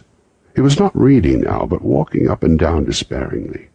Scrooge looked at the ghost, and with a mournful shaking of his head glanced anxiously towards the door. It opened, and a little girl, much younger than the boy, came darting in, putting her arms about his neck and often kissing him, dressed him as her dear, dear brother. "I have come to bring you home, dear brother," said the child, clapping her tiny hands and bending down to laugh. "To bring you home, home, home!" "Home, little Fan?" returned the boy. "Yes," said the child, brimful with glee. "Home for good and all. Home for ever and ever. Father is so much kinder than he used to be, that home's like heaven. He spoke so gently to me one dear night when I was going to bed that I was not afraid to ask him once more if he might come home, and he said, yes, you should, and he sent me in a coach to bring you. And you're to be a man," said the child, opening her eyes, "and never come back here, but first we'll be together all Christmas long, and have the merriest time in the world." "You're quite a woman, little Fan," exclaimed the boy. She clapped her hands and laughed, and tried to touch his head, but being too little, laughed again and stood on tiptoe to embrace him. She then began to drag him in her childish eagerness towards the door, and he, nothing loath to go, accompanied her. A terrible voice in the hall cried, "Bring down Master Scrooge's box there!" And in the hall appeared the schoolmaster himself, who glared on Master Scrooge with a ferocious condescension, and threw him into a dreadful state of mind by shaking hands with him. He then conveyed him and his sister into the veriest old well of a shivering best parlour that he ever was seen, where the maps upon the wall and the celestial and terrestrial globes in the window were waxy with cold. Here he produced a decanter of curiously light wine and a block of curiously heavy cake, and administered installments to those dainties to the young people, at the same time sending out a meagre servant to offer a glass of something to the postboy, who answered that he thanked the gentleman, but if it was the same tap as he had tasted before, he had rather not. Master Scrooge's trunk being by this time tied on to the top of the chaise, the children bade the schoolmaster good-bye willingly, and getting into it drove gaily down the garden sweep, the quick wheels dashing the hoar-frost and snow from the old dark leaves of the evergreens like spray. "Always a delicate creature whom a breath might have withered," said the ghost, "but she had a large heart." "So she had," cried Scrooge. "You're right. I will not gainsay it, spirit, God forbid." "She died a woman," said the ghost, "and had, as I think, children." "One child," Scrooge returned. "True," said the ghost. "Your nephew." Scrooge seemed uneasy in his mind, and answered briefly, "Yes." Although they had but at that moment left the school behind them, they were now in the busy thoroughfares of the city, where shadowy passengers passed and repassed, where shadowy carts and coaches battled for the way, and all the strife and tumult of a real city were. It was made plain enough by the dressing of the shops that there, too, it was Christmas time again, but it was evening and the streets were lighted up. The ghost stopped at a certain warehouse door and asked Scrooge if he knew it. "No, Ed," said Scrooge. "I was apprenticed here." They went in. At the sight of an old gentleman in a Welsh wig sitting behind such a high desk that if he had been two inches taller he must have knocked his head against the ceiling, Scrooge cried in great excitement, "Why, it's old Fezziwig! Bless his heart! It's Fezziwig alive again!" Old Fezziwig laid down his pen and looked up at the clock, which pointed to the hour of seven. He rubbed his hands, adjusted his capricious waistcoat, laughed all over himself, from his shoes to his organ of benevolence, and called out in a comfortable, oily, rich, fat, jovial voice, "Yo-ho there, Ebenezer, Dick!" Scrooge's former self, now a grown young man, came briskly and accompanied by his fellow apprentice. "Dick Wilkins, to be sure," said Scrooge to the ghost. "Bless me eyes, there he is. He was very much attached to me, was Dick. Poor Dick, dear, dear." "Yo-ho, my boys," said Fezziwig. "No more work tonight. Christmas Eve, Dick. Christmas, Ebenezer. Let's have the shutters up," cried old Fezziwig with a sharp clap of his hands, "before a man can say Jack Robinson."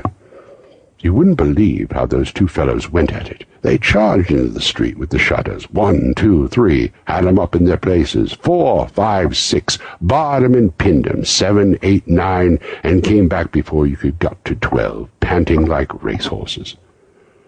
"Hallo!" cried old Fezziwig, skipping down from the high desk with wonderful agility. "Clear away, my lads, and let's have lots of room here. Hello! Ho, Dick, chirp, Ebenezer!" Clear away. There was nothing they wouldn't have cleared away, or couldn't have cleared away, with old Fezziwig looking on. It was done in a minute. Every movable was packed off, as if it were dismissed from public life for evermore.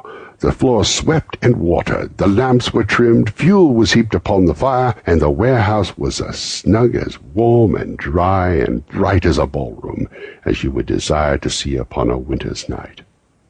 In came the fiddler with a music book, and went up to the lofty desk, and made an orchestra of it, and tuned like fifty stomach aches.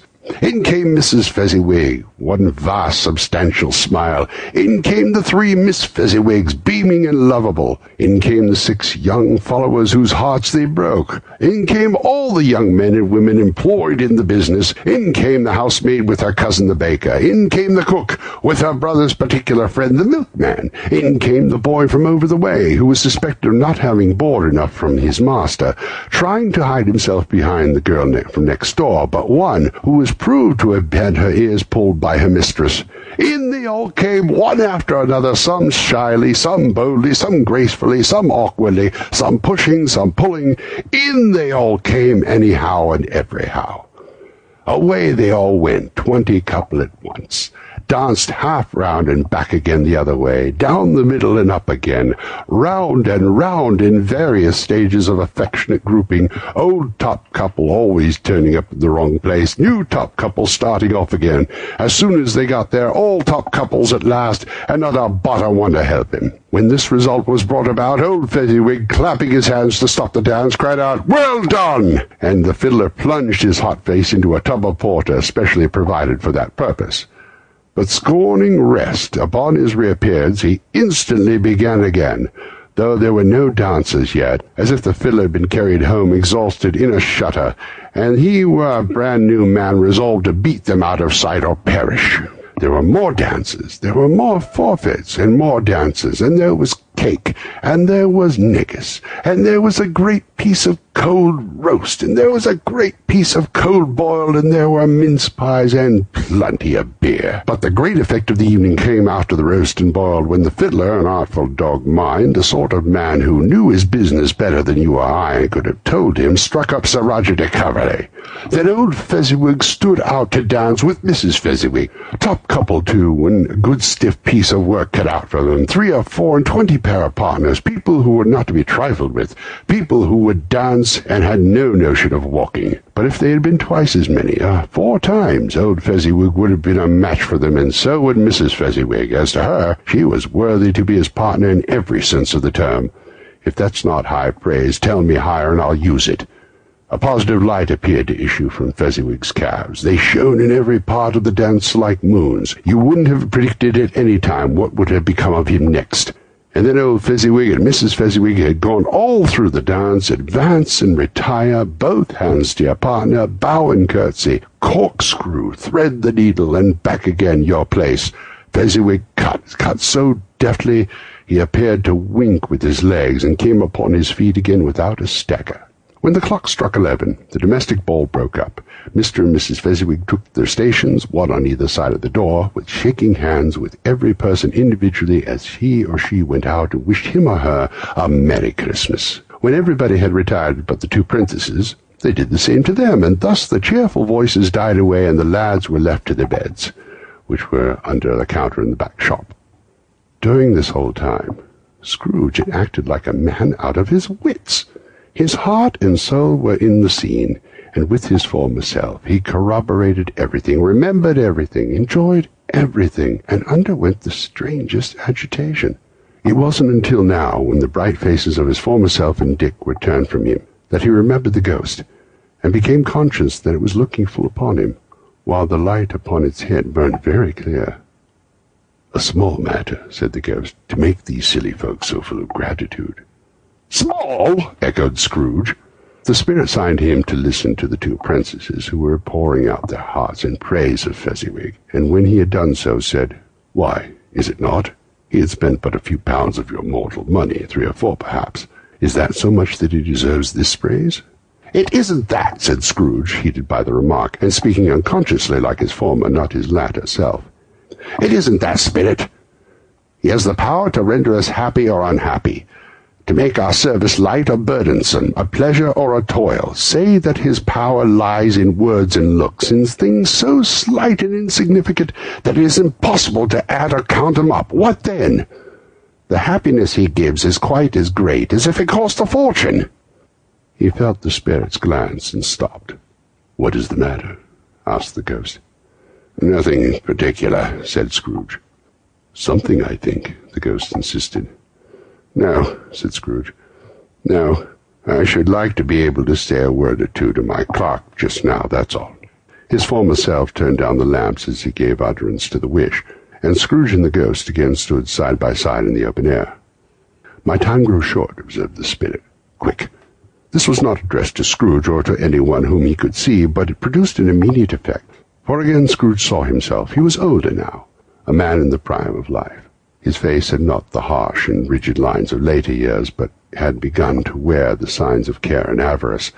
There was an eager, greedy, restless motion in the eye, which showed the passion that had taken root, and where the shadow of the growing tree would fall.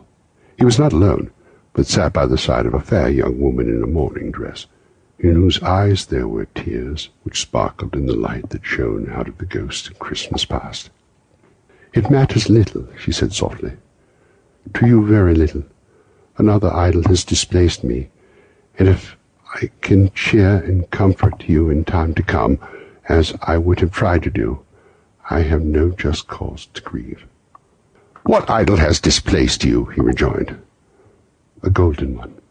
"This is an even-handed dealing of the world," he said. "There is nothing on which it is so hard as poverty, and there is nothing it professes to condemn with such severity as the pursuit of wealth." "You fear the world too much," she answered gently. "All your other hopes have merged into the hope of being beyond the chance of its sordid reproach.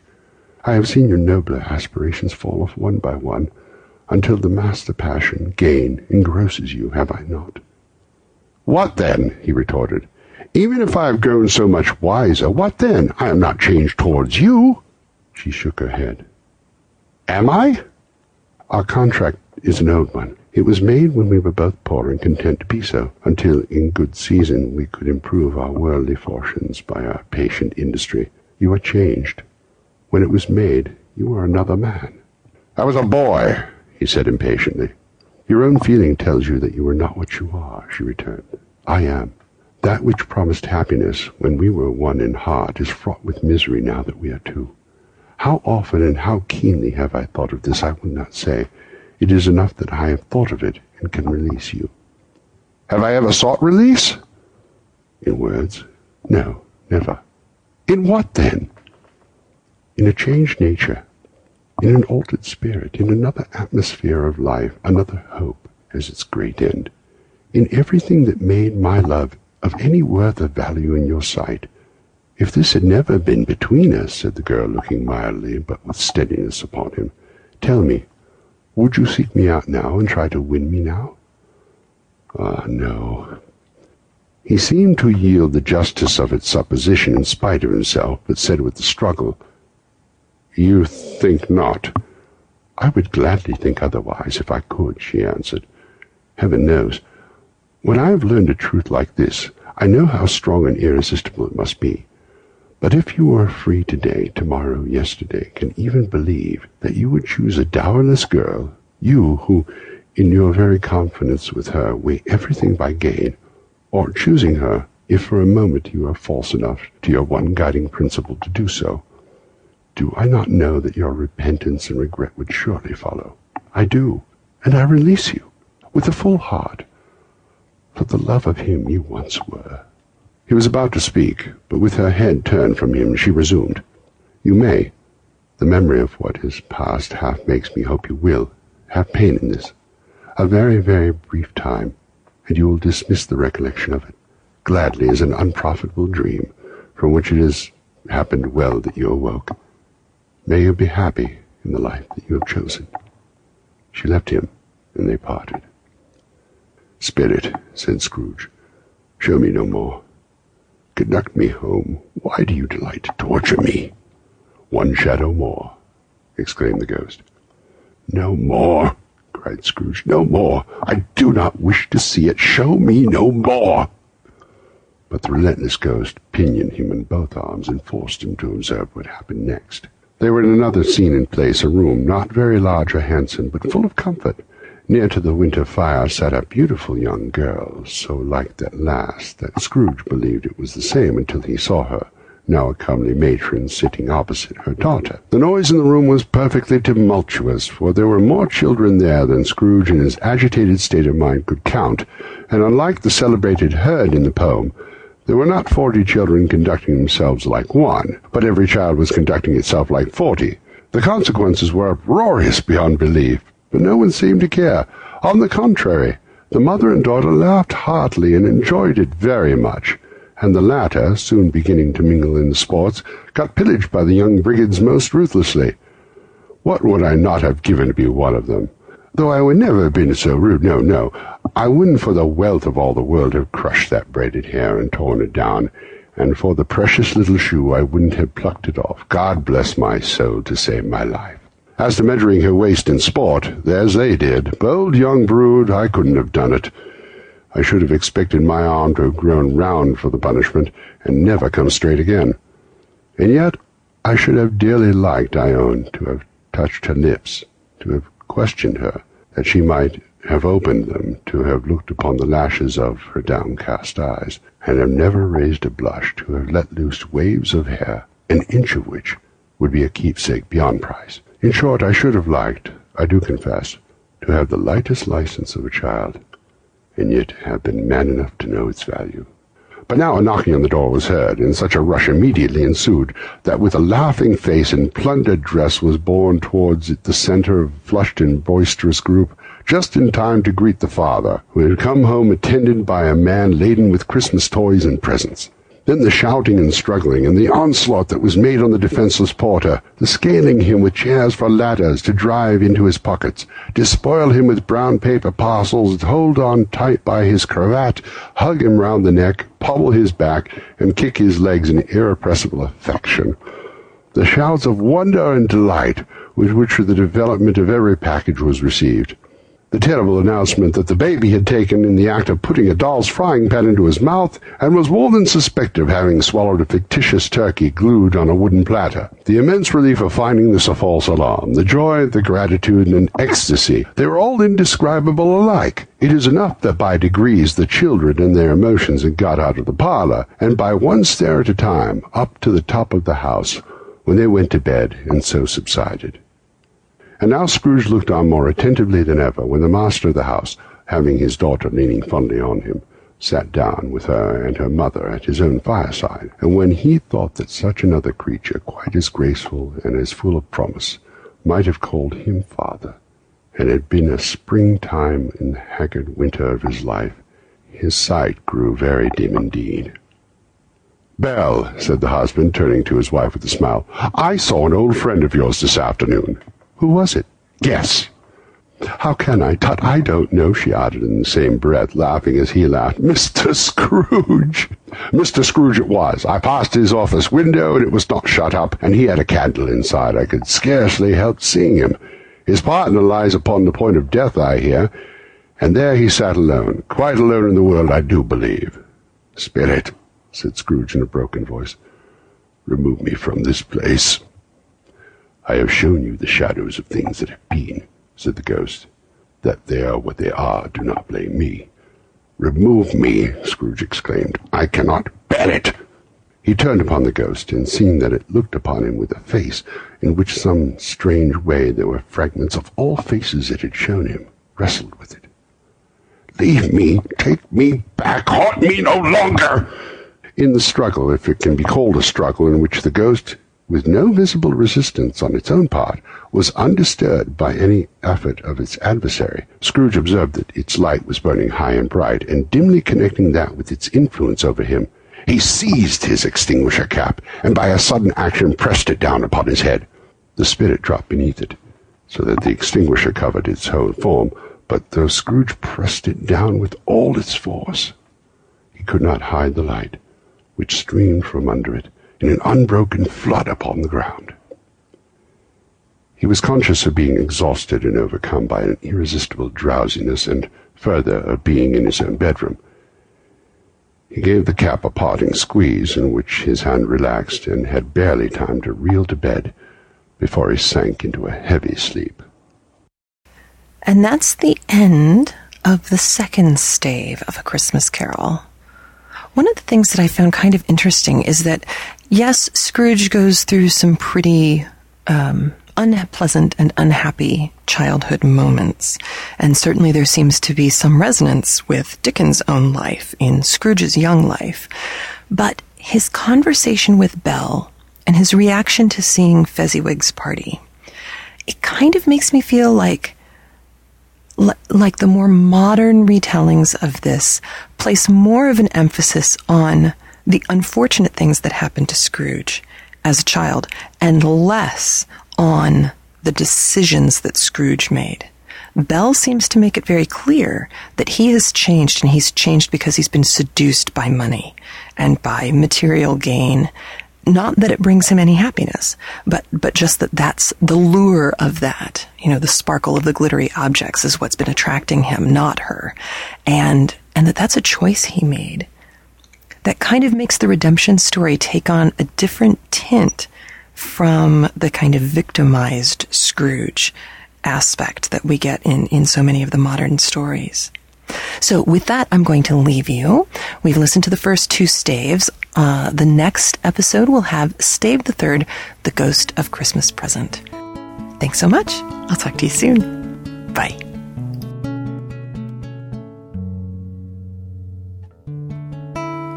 Please remember to support the people who support CraftLit. Visit Knitting Out Loud. Listen while you knit. And Knit Circus online magazine, offering three rings of knitting, sewing, and fun. You can check out the winter issue at w w w dot knit circus dot com. And Scribe Tutor, the online writing tutor offering personalized and convenient writing help for all ages. You can find more about Scribe Tutor at scribe tutor dot com. And please visit the blogs and sites of CraftLit supporters. Those links can be found in the sidebar of the show notes. The show notes can be found at craftlit dot com. CraftLit can also be accessed by its own iPhone application. You can purchase it at the iPhone or iTouch application store, or you can subscribe free at iTunes. CraftLit is made possible by the generous support of its listeners, and for that, I am truly grateful. And remember, if your hands are too busy to pick up a book, at least you can turn one off.